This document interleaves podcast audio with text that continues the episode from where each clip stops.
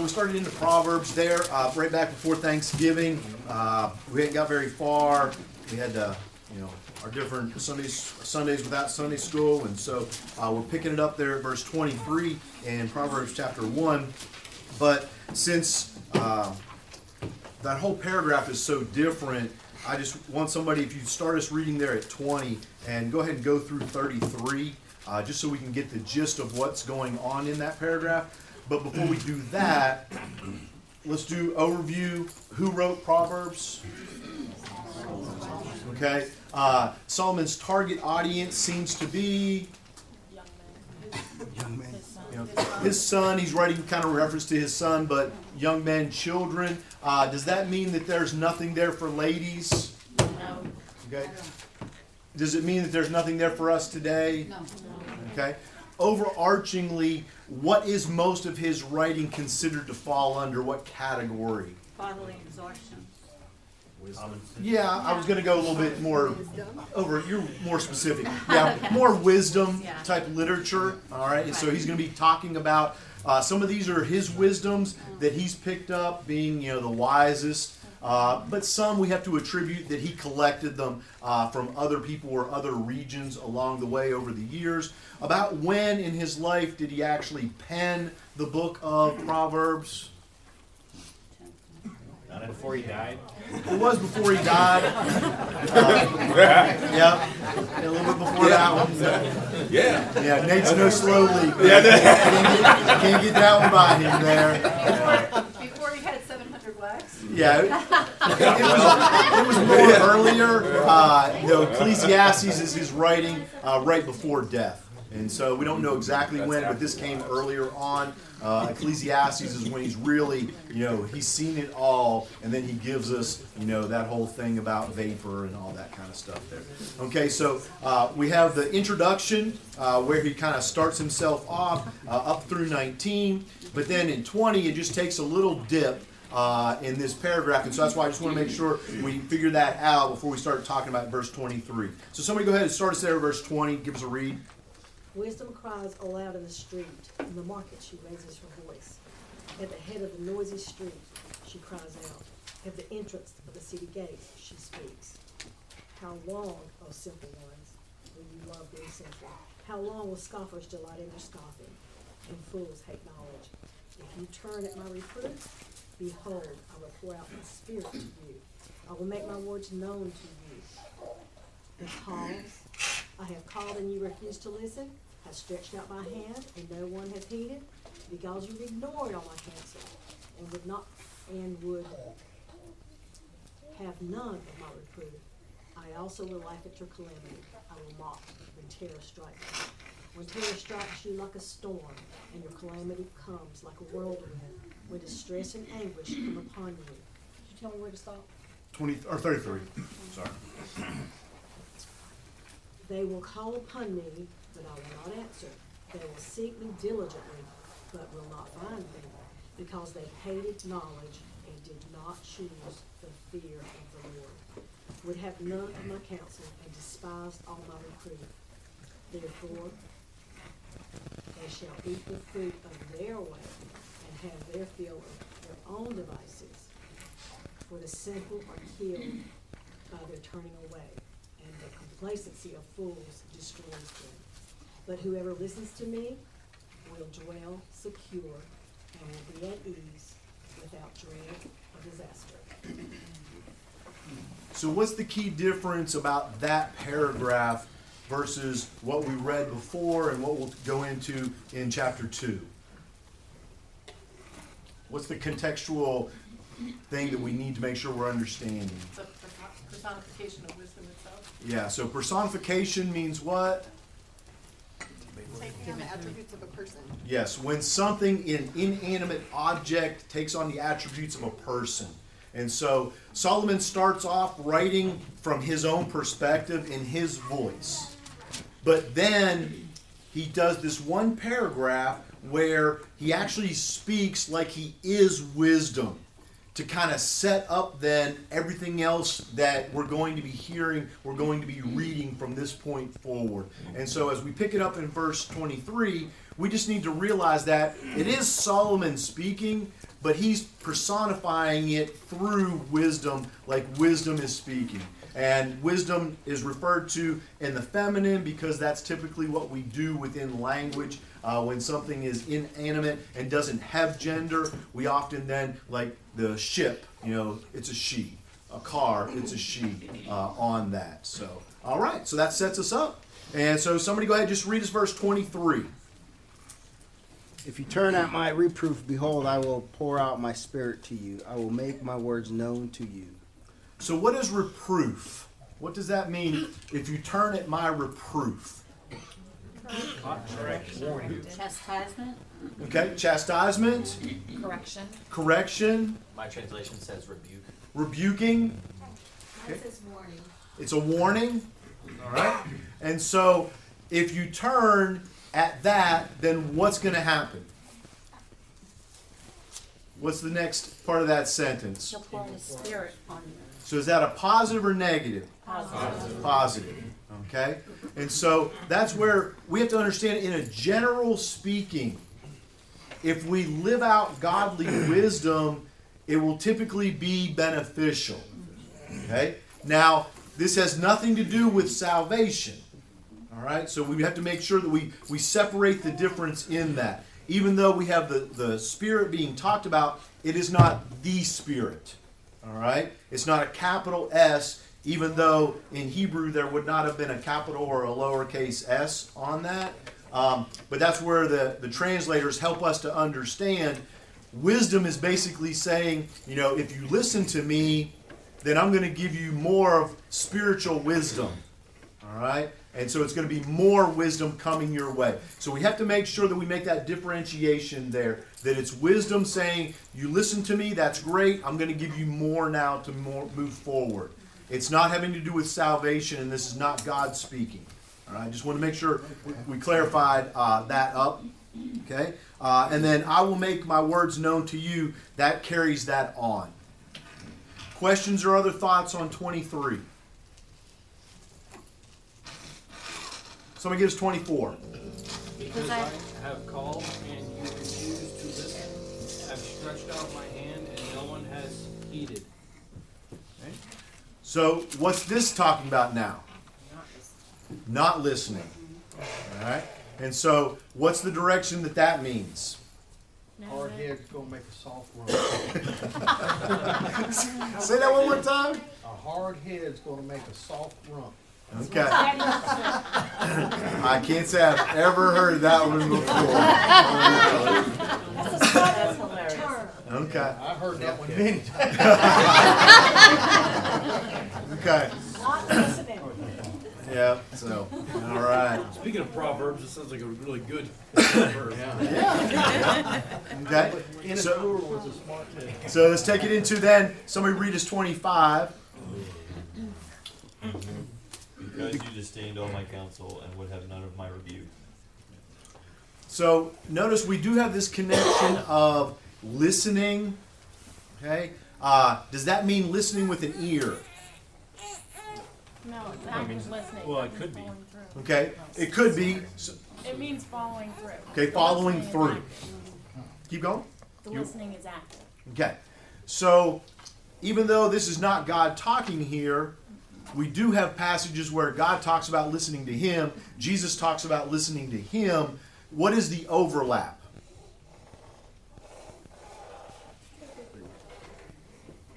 You, you want to take us to it since you answered the last one? Say it again. So we know that this is not God talking about listening to me, it's wisdom being personified. Mm-hmm. But yet, the act of listening, the expectation is there from God the Father. And at times in different passages, the expectation is there from Jesus that you need to be listening. It's all principles and virtues. So if you're living your life based on principles and virtues, they're going to overlap because God is the source of wisdom. So Solomon is from wisdom's perspective as a person. That's where they overlap. So when we're living out our faith, we're living out with wisdom also.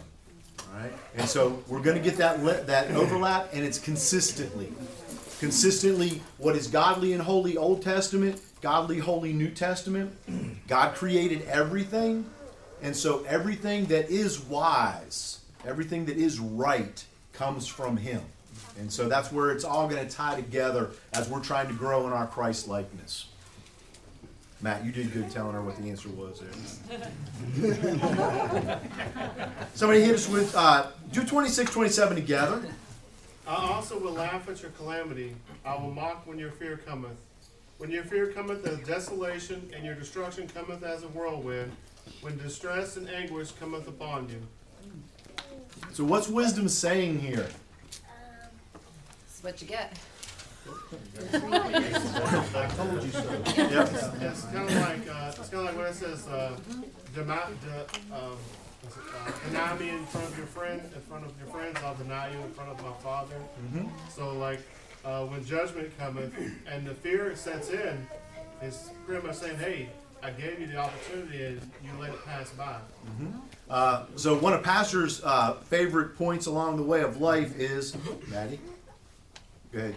You reap what you sow? Yeah. You know, Pastor at often different times talk about reaping and sowing. You know, that we have to realize that, you know, as believers, you know, what we what we are reaping typically comes from what we're sowing. Now here's where we have to temper that. We know that we're living in a fallen, broken world. So some things happen just because of corporate sin uh, that is taking place, like diseases and things like that. People being crazy. You know, that's just because we live in a fallen, broken world uh, on that. But yet, a lot of what we're receiving is because of our choices. And and we just have to own up to that. And see, that first Sunday here, you didn't even know you were quoting Pastor on that one. So, you're great. All right. Anything else, 26, 27, jumping out at you? It's a bit harsh. I mean, it, it it just feels, you know, real, reality's harsh sometimes. Yes. Yeah, you know, Solomon is not writing this, you know, cushy cushy. You know, he's, he's really calling them out. I mean, this is mocking, laughing, Mhm. you know, I'm sorry, you know, this is, you have really bad stuff happening. The calamity, whir- like a whirlwind, anguish, and I am mocking you. It's When somebody's at their worst and things, so many things are bad happening to them, you know, but they brought it on themselves. Nikki? That's, that's exactly what I was gonna say, but the, I think the point is like, you brought this on yourself, like, what did you think would happen, you idiot? You know, I mean, I've seen, I've seen this happening in with my own family members, and it's really hard, uh, when you see them doing it and you give them warning signs, it's really hard to be compassionate in that way, it's, it's, Yeah, especially for us that are, are not very much uh, empathetic, is really hard. Travis? I'm gonna say that, that this is kind of, he's giving them a warning ahead of time. It's not that this has happened and this is what the author is doing, but if you tell your kids every time that they do wrong, you're gonna bail them out, then they're not going to choose the, the hard right over the easy route. So this is like, hey, if you do this, you go this way, I'm not bailing you out. In fact, you're gonna have shame and remorse and guilt. However, we have to be careful as believers when we do see people going through these tough times. We ourselves are not to laugh and mock and tear down. You know, we have to come. I think we need to be careful how to read this in context. Yes, this is figurative language. Uh, that, that wisdom itself is mocking and laughing. But yes, thank you, Heidi. As believers, we need to be compassionate and loving and come alongside them, even if they they were the one that shot themselves in the foot. We still need to come along and help if we can. Now that can be challenging. Again, especially for those of us that are not on the empathetic side of the spectrum. That's where we have to let Christ into us uh, and control us and, and, and not be like, well, that's what they deserve. Uh, you know. there, but for the grace of God, go out. Yeah, Right, but we, we two were once, too. yeah, yeah. In other ways, I can just shoot myself in the foot too. we two were once just like them, we have to remember. We still are. Yes, we are, we're still being sanctified, we're not glorified yet. Yep. And so, yeah, Dan. No, I was just gonna say, it kind of speaks to the person, you know, Solomon, you know. Sometimes you get arrogance, you get, he knows all things, um, you know, translate that to more of a human perspective, whether you're a parent or a kid, you know, you know, if you take that line, there's a line that may not, they never, may never come back, you know, and, and I see that with him when he's writing, which is, it's black and white, it's harsh, it's mean, like they were talking about, but the same token, you know, maybe that was his persona in, re- in regards, he thought he was smarter than everybody else, and that arrogance comes out of that. And he definitely, you know, he tripped and fell many times over. That's right. Nate, Um, so when we look at wisdom Mhm. in, in the beginning, you know, in the beginning of Proverbs, uh, there's ways you can view wisdom. Wisdom should be the foundation that we try to build our lives on, you know. And if, if we flip forward to verse, or to chapter ten, verse twenty-five, it says, When the whirlwind passes, the wicked are no more, but the righteous has an everlasting foundation. And that, that foundation is the wisdom that Christ gives us that we need to build our lives on, that is everlasting, that, you know, when wisdom says, ah, you didn't pay attention to me, what happens is, you know, not looking or not choosing wisdom in this sense in, in you know, in chapter ten is you're viewed as wicked. And what happens to the wicked? They're gone. So. So as we are, you know, in our first Sunday in 2024, and we often look back and look forward, it's hard for us to say this right here to each individual person. And I can say it to the whole class, and it's a lot easier.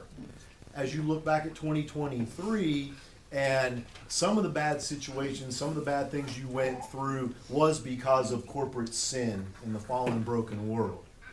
But yet, you need to be honest about was some of it some of your own doing because you didn't listen to the Holy Spirit, you didn't listen to the wisdom of God, you weren't growing in Christ likeness, you weren't reading the Bible. And so, you know, to me, that that's the, the challenging application that, that I need to be constantly assessing. Okay, is this really a broken world, or is this me sowing and reaping? And the more we mature in Christ, we don't like it, but we can see that more clearly, uh, hopefully more quickly. Anybody else? Anything uh, more there in uh, 26, 27? Just sounds like a dad talking to his kid. Just literally. You don't want to listen to me. I'm just going to laugh when you fall. I told you the hill's too high and you're riding too fast. You fell. Now I get a laugh. We, have, we have a lot of negative consequences verses twenty-four through thirty-two, sandwiched by a positive in twenty-three and a positive he finishes up with in thirty-three. It's, it's, it's almost like that correction sandwich, right? You give a little bit, hey, you look really good today, uh, but if you don't get your act together, I'm gonna put my boot up your fourth point of contact, but you look really good today. There you go. But it's, it's yeah, it's, it's, it's, it's, it's, um, it's slapping them around, it's grabbing them by the shirt collar, giving the old one-two punch. Um, really trying to pound this in their heads, and if you don't follow these instructions, it's really not gonna go well for you. And I think it says it will, right? So it will happen. So at some point, right, uh, when it happens, it, it will happen. So in my mind, it's kind of we've kind of hit it. Hey, we do dumb things now, but the ultimate fear, because somebody hit, hit it earlier, is going to be that day of judgment, right? And, and that's that is going to be when all this fear and this stuff is really comes to fruition. So he's warning you now of what is going to happen for sure, because it says it right there. Somebody hits 28.